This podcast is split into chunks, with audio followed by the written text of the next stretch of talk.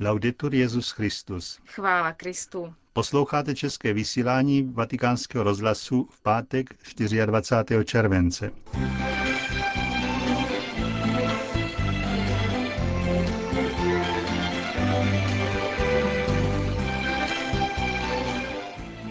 Po krátkých aktualitách vám přineseme jako každý pátek promluvu otce kardinála Tomáše Špidlíka.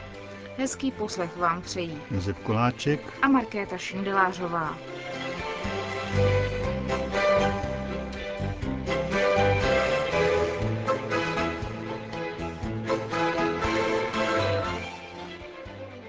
Zprávy Vatikánského rozhlasu.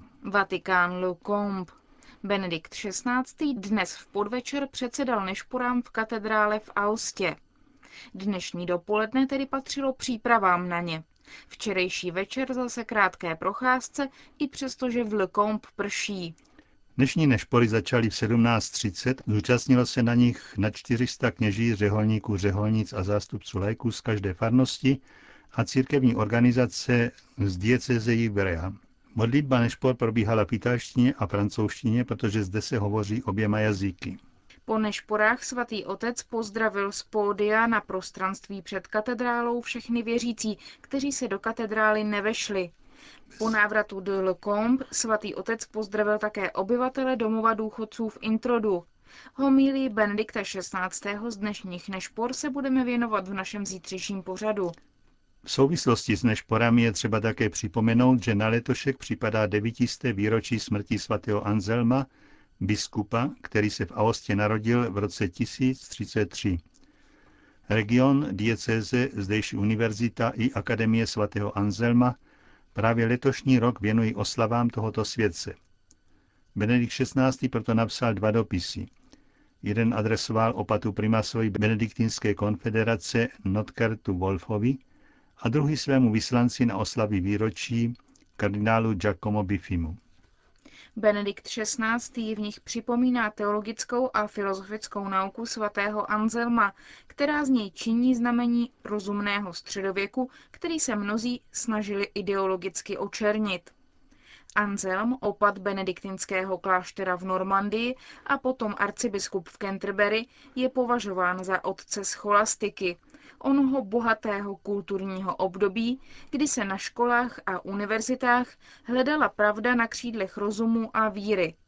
Slavný je jeho ontologický důkaz, kterým dokazoval existenci Boha. Benedikt šestnáctý. také připomíná Anselmovo učení o neporušitelnosti svědomí a svobody církve, kterou chránil proti anglickému králi, což ho donutilo odejít do exilu. Svatý Anselm své přesvědčení vyjadřoval slovy: raději budu v neschodě s lidmi, než abych se shodou s nimi dostal do neshod s Bohem. Le Combe se už, jak informuje vatikánský mluvčí otec Federico Lombardi, připravuje na nedělní polední modlitbu Anděl Páně. Ta se bude konat na prostranství blízko rezidence, kde Benedikt šestnáctý. pobývá, a to prostranství pojme asi pět tisíc věřících. Benedikt šestnáctý. dnes také jmenoval nového apoštolského nuncia v Lucembursku. Stal se jim monsignor Giacinto Berloco, který byl doposud nunciem v Belgii. Předtím působil na nunciatuře ve Venezuele, Salvatoru, Kostarice, Zimbabwe a Mozambiku. Konec zpráv.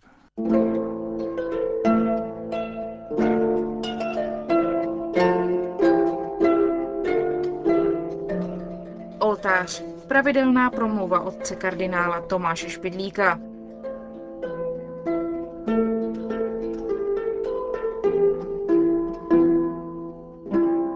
Bylo to daleko od nás, až v Austrálii.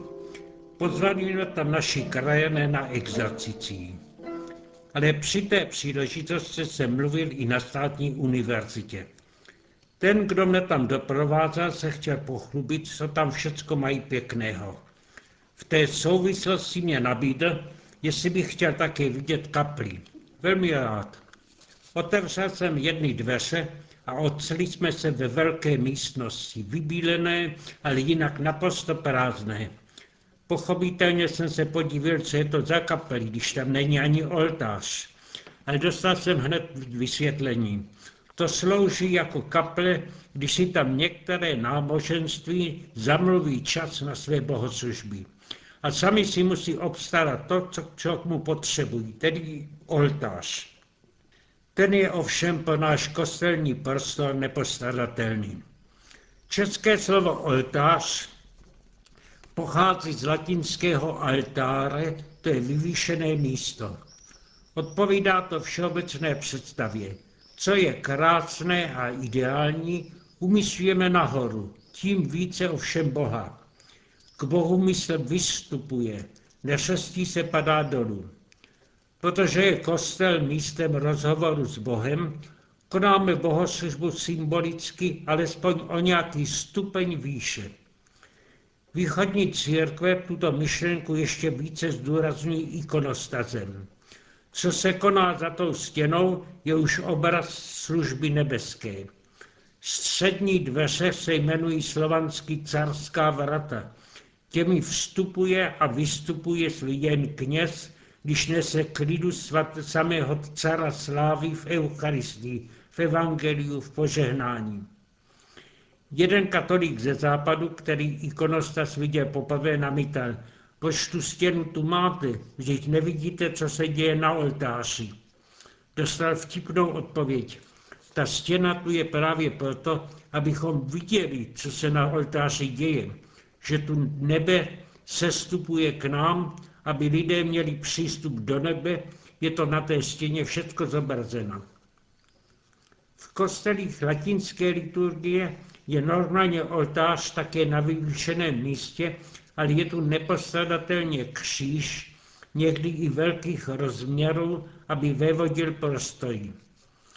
To vede k představě, že vyvýšení na oltářního prostoru znamená Golgotu, na které se mysticky zpřítomňuje oběť Kristova. Ale tím se neruší obraz předcházející. Stará tradiční ikonografie totiž zobrazuje kříž jako žebř vystupující z nebe až do posvětí, nahoře okolo hlavy Spasitele létají anděle a dole pod křížem vidíme lebku. Podle legendární tradice prý byl Adam pochován na Kalvárii. Když při smrti Kristově skály pukaly, tou trhlinou prý kapka Spasitelovy krve padla na hlavu v hrobě, aby proroctví lidstva vykoupilo ze smrti. Legenda je symbolická. Svou smrtí Kristus sestoupil do nejhlubšího lidského ponížení, aby v zápětí svým zmrtvývstáním začal opačný směr, který končí na nebevstoupení.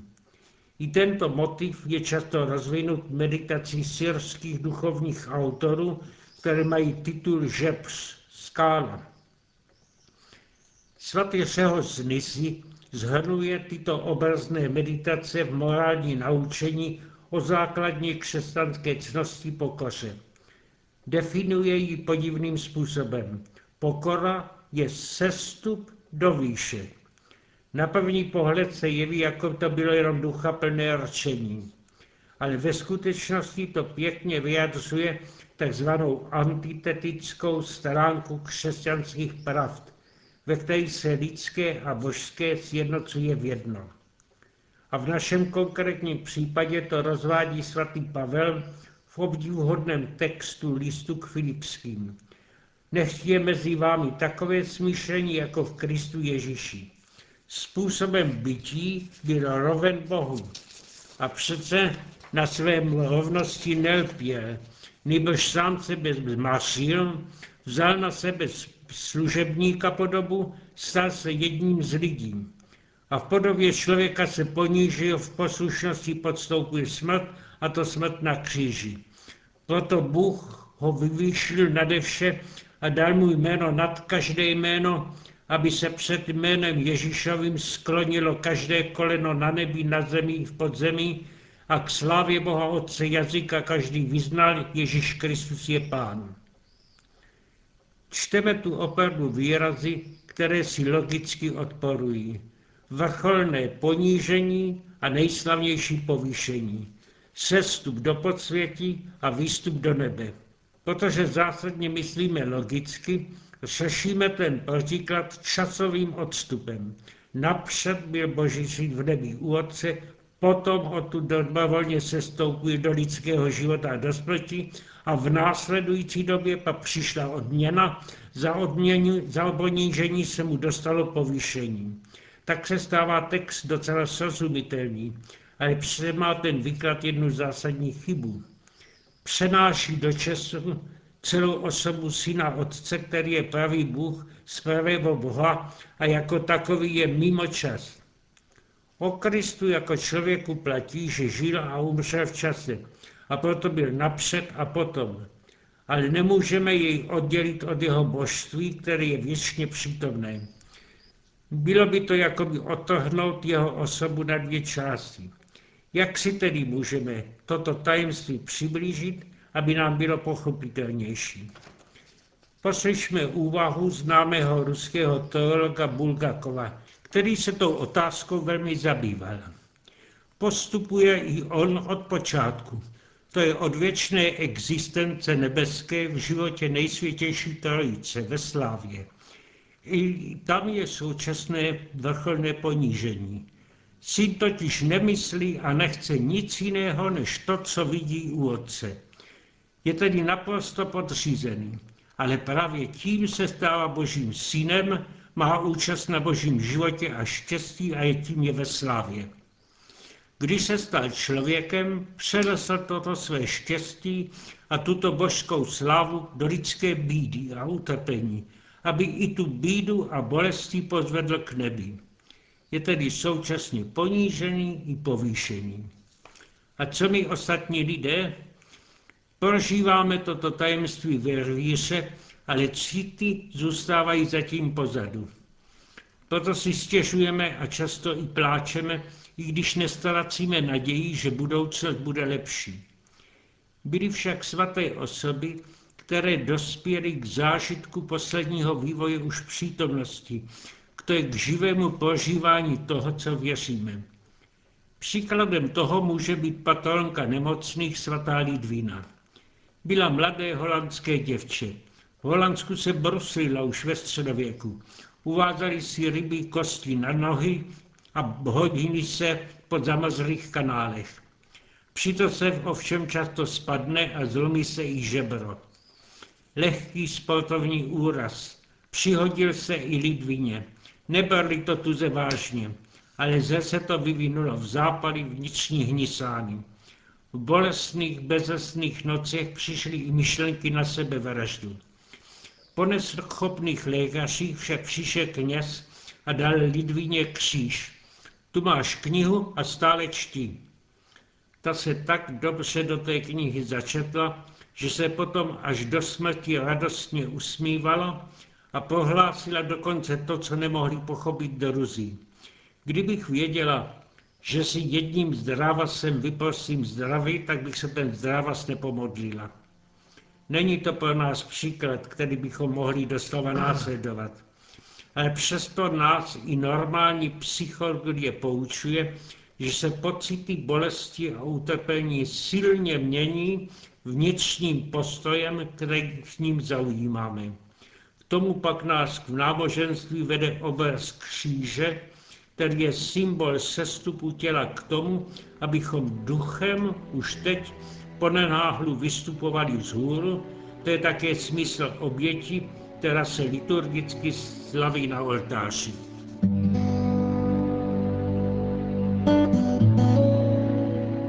Slyšeli jste pravidelnou promluvu otce kardinála Tomáše Špidlíka a tou končíme české vysílání Vatikánského rozhlasu. Chvála Kristu. Laudetur Jesus Christus.